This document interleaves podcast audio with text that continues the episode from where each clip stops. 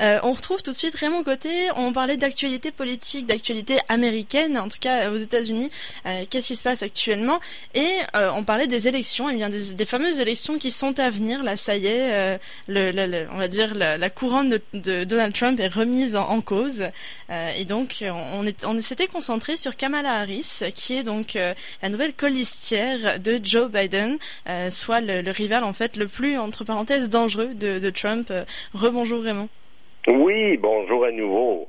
Oui, ben oui, absolument. Alors, en fait, tu fais bien de souligner euh, ce qu'on pourrait parler de la relance ou du lancement presque officiel de la campagne présidentielle, parce que d'ailleurs, euh, les grandes conventions, le démocrate et républicaine, vont avoir lieu dans les prochains jours. Pour les démocrates, c'est le 17 août que ça commence, donc au début de la semaine prochaine. Et euh, du côté des républicains, c'est une semaine après, en gros une dizaine de jours après. Euh, pour en venir à Kamala Harris, oui, Kamala Harris, qui, est, qui est-elle en fin de compte? Euh, il faut dire que, euh, premièrement, une des caractéristiques, disons, de sa nomination comme colissière, c'est ses origines, en fin de compte. Hein. la question raciale est toujours très importante aux États-Unis. donc, elle est partie afro-américaine, partie indienne d'origine de l'Inde, elle a donc des racines, ces doubles racines-là, euh, qui euh, sont soulignées euh, passablement dans les médias américains, mais aussi c'est une avant tout une juriste qui a été, entre autres, procureur général des États-Unis lors de deux mandats. Elle a été élue pour la première fois en 2010 et réélue en 2014.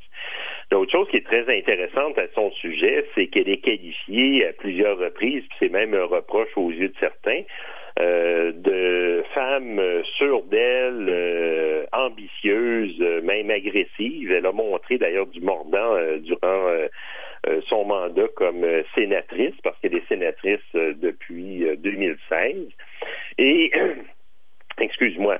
Euh, donc, euh, c'est d'ailleurs assez intéressant de voir que Donald Trump, euh, hier, si je me trompe pas, Donald Trump soulignait que certains hommes pourraient ne pas accepter là, de voir une femme de ce genre-là se retrouver à être vice-présidente, que ça pourrait être un facteur. Et ça, ça va être très, très, très intéressant à observer.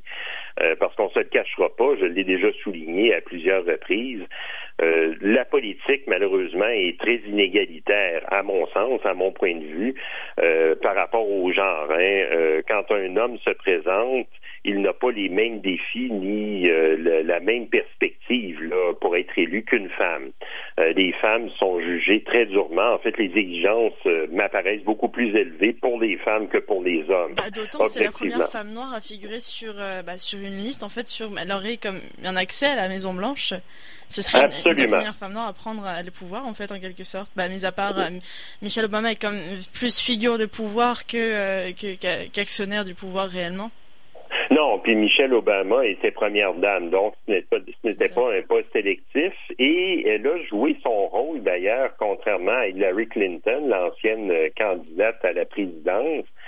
Euh, elle avait joué un rôle beaucoup plus effacé ou en tout cas un, rôle beaucoup plus traditionnel, c'est-à-dire euh, un rôle d'être euh, animatrice ou promotrice de causes humanitaires au lieu d'occuper des disons des rôles plus politiques comme Hillary Clinton l'avait fait avec le programme d'assurance santé que la présidence Clinton voulait instaurer à l'époque.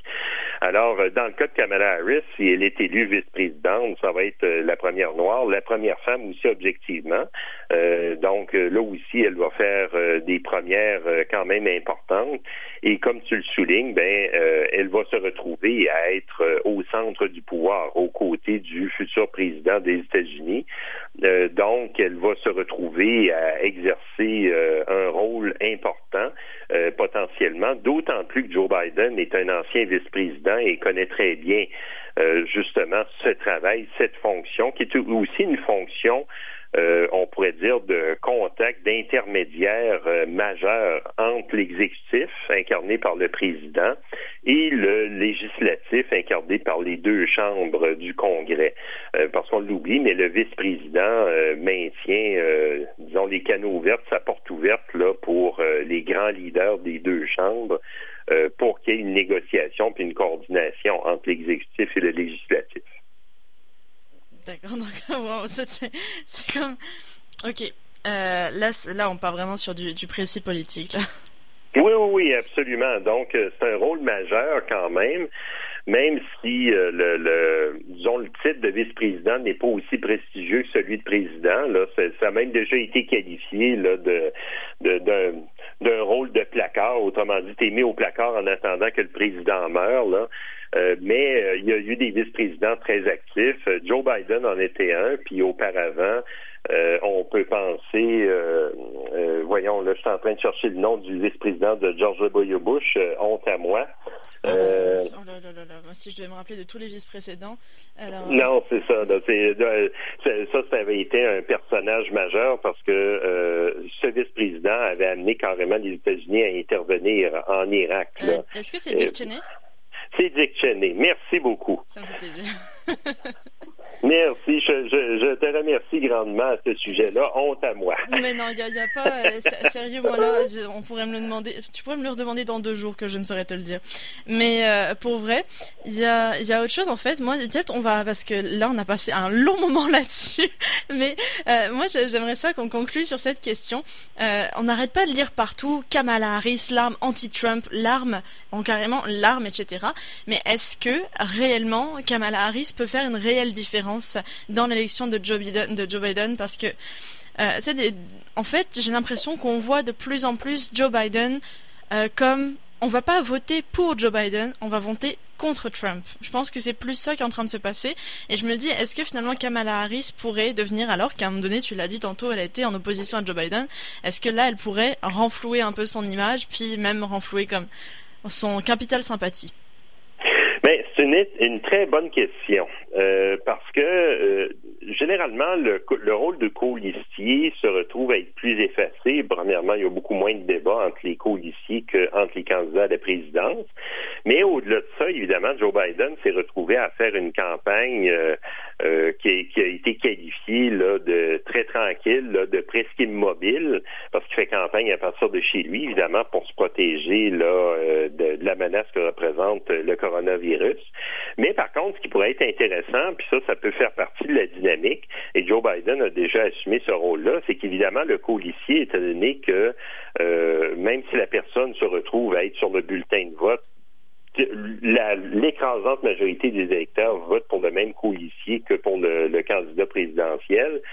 Euh, le policier peut peut-être avoir un effet, entre autres, en, allant plus loin, entre autres, euh, dans des attaques que ce que le candidat des présidences pourrait faire.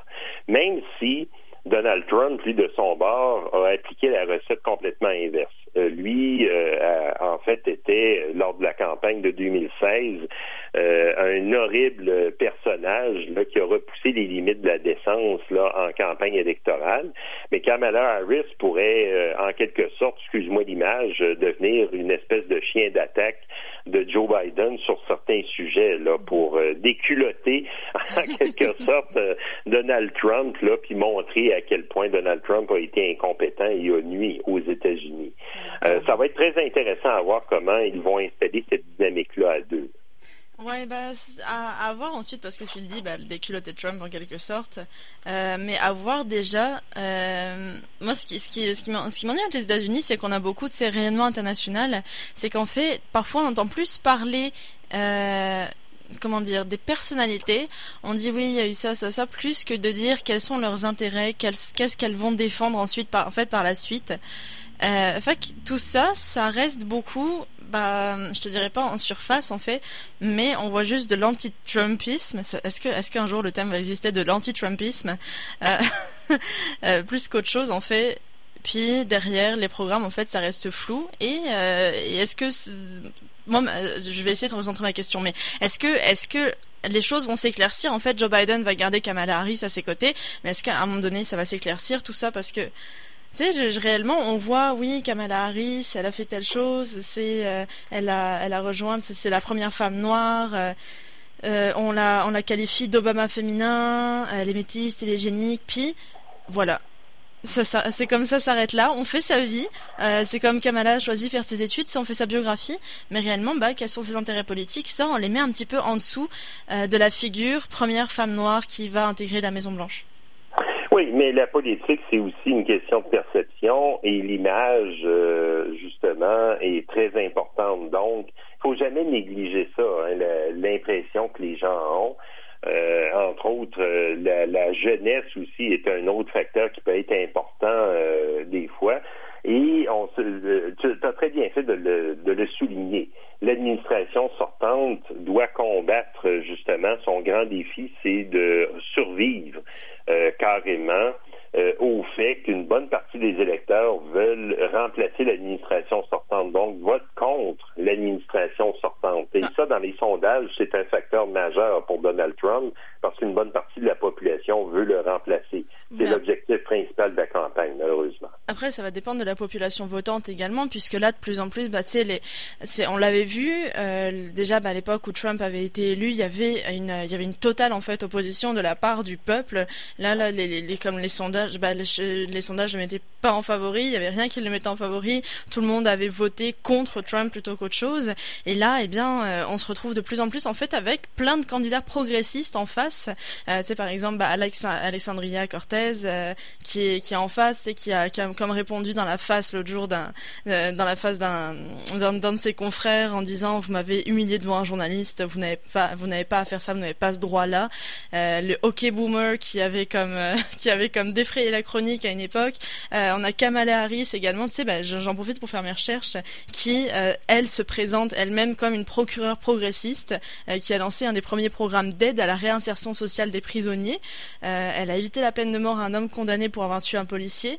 tu sais, c'est comme on est face à plein de je pense une, fois on s'était parlé tous les deux et je t'avais dit ça on dirait un peu Trump là on dirait un peu Gotham City un méchant de Gotham City comme un méchant de Batman. Puis euh, bah, c'est vraiment ça en fait. On a comme une toute une équipe c'est limite les Avengers là qui se ramènent les Avengers progressistes qui se ramènent face à ça. Ça n'a plus aucun rapport avec Batman je me, je me perds complètement mais c'est pas grave. Euh, mais ils arrivent tous en fait en équipe mais tout ce progressisme il va où finalement? Puisqu'on le voit ça fait des années que tout le monde est pour le progressisme mais que le progressisme eh ben, il arrive pas il pas tellement en fait au pouvoir. Oui, puis c'est sûr que Joe Biden est critiqué, euh, a été critiqué par l'aile gauche euh, du Parti démocrate. Euh, par contre, les grandes figures, justement, on a simplement à penser à évidemment Elizabeth Warren, Bernie Sanders se sont rangés sans réserve derrière Joe Biden dans un appel justement à serrer les rangs et carrément à prendre le pouvoir qui est euh, une optique euh, très positive. Mais euh, évidemment, c'est dans le dans l'essence même des partis de vivre justement des débats, des mutations potentielles. On ne se le cachera pas, le Parti démocrate a été longtemps un abonné du pouvoir, puis s'était retrouvé suite à la présidence de Ronald Reagan à dériver plus à droite. en tout cas, c'était une perception qui était bien ancrée. Euh, là, il y a euh, justement une réorientation ou en tout cas un, certain poids vers la gauche qui s'imprime, de la même manière que les républicains de leur bord ont été pris en otage par des groupes beaucoup plus radicaux de la droite, comme le Tea Party, entre autres, puis le Freedom Caucus. Euh, donc, ça fait partie de la vie politique en général et de la vie des partis politiques en particulier, de voir des recentrages ou des réorientations de ce genre-là. Mm-hmm. On va voir ça évoluer avec le temps. Exactement. Puis de toute façon, bah là, ça s'en vient bientôt. C'est euh, c'est comme c'est c'est comme très très très proche. Est-ce qu'on va encore avoir une une réélection? Un peu, Il y a une possibilité que Trump soit réélu. Moi, j'ai toujours peur de ça. Puis j'ai comme j'ai développé un cynisme par rapport à ça. Je me suis dit bon, bah, s'il si, est réélu, hein, on continue, on est reparti. Euh, et peut-être qu'il y aura encore une autre vague d'habitants des États-Unis, bah, justement, euh, qui euh, seraient sur le point de perdre le logement ou quoi, qui vont, qui vont affluer, comme ça s'était passé lors de l'élection. Bah, c'était en 2000, attends, c'était en 2016. Oui, c'était en 2016. 2016, Donald Trump élu. Euh, puis 2016, même moi, je m'en rappelle parce qu'à ce moment-là, moi, je commençais mes papiers pour venir au Canada. Euh, fait que là, d'un seul coup, le site commençait à ramer. Je me suis dit, qu'est-ce qui est en train de se passer? Puis là, on voit les infos. Euh, des milliers d'États-Uniens cherchent à déménager au Canada. Et là, je me suis dit, non, non, non, non c'est pas le moment, c'est pas le moment. Non, non, restez, restez aux États-Unis. Moi, je m'en viens, je fais mes papiers, laissez-moi le temps. En tout cas, vraiment, on a passé un beau, là, on a vraiment passé comme presque la moitié de l'émission à parler ça, mais je pense que c'était, c'était important de faire un retour là-dessus, puis d'éclaircir un peu. Euh, moi, j'aime ça parce qu'il y a, bah, ça, ça reste de la, de la politique euh, états-unienne, mais quand même, on, dépasse un peu nos frontières, des frontières qui sont fermées encore pour un moment, je le suppose. Puis euh, ça reste de l'information internationale et, euh, l'information internationale est trop peu valorisée en, en ces temps-ci. En effet. Sauf Merci pour la beaucoup. Covid. Merci à toi. Écoute, de toute façon, on se reparle. Bah, c'est pas nous qui allons nous reparler puisque Caroline reprend le reprend les les, les rênes de la radio dans, dans bah, demain. Là, dès demain, en fait, elle, elle nous revient. Donc, euh, je te dis à la prochaine. Moi, il me fera plaisir de t'écouter. Et puis, bah, passe une très belle journée. Ben, merci. Bonne journée, toi aussi. À la prochaine. Bye bye. À la prochaine.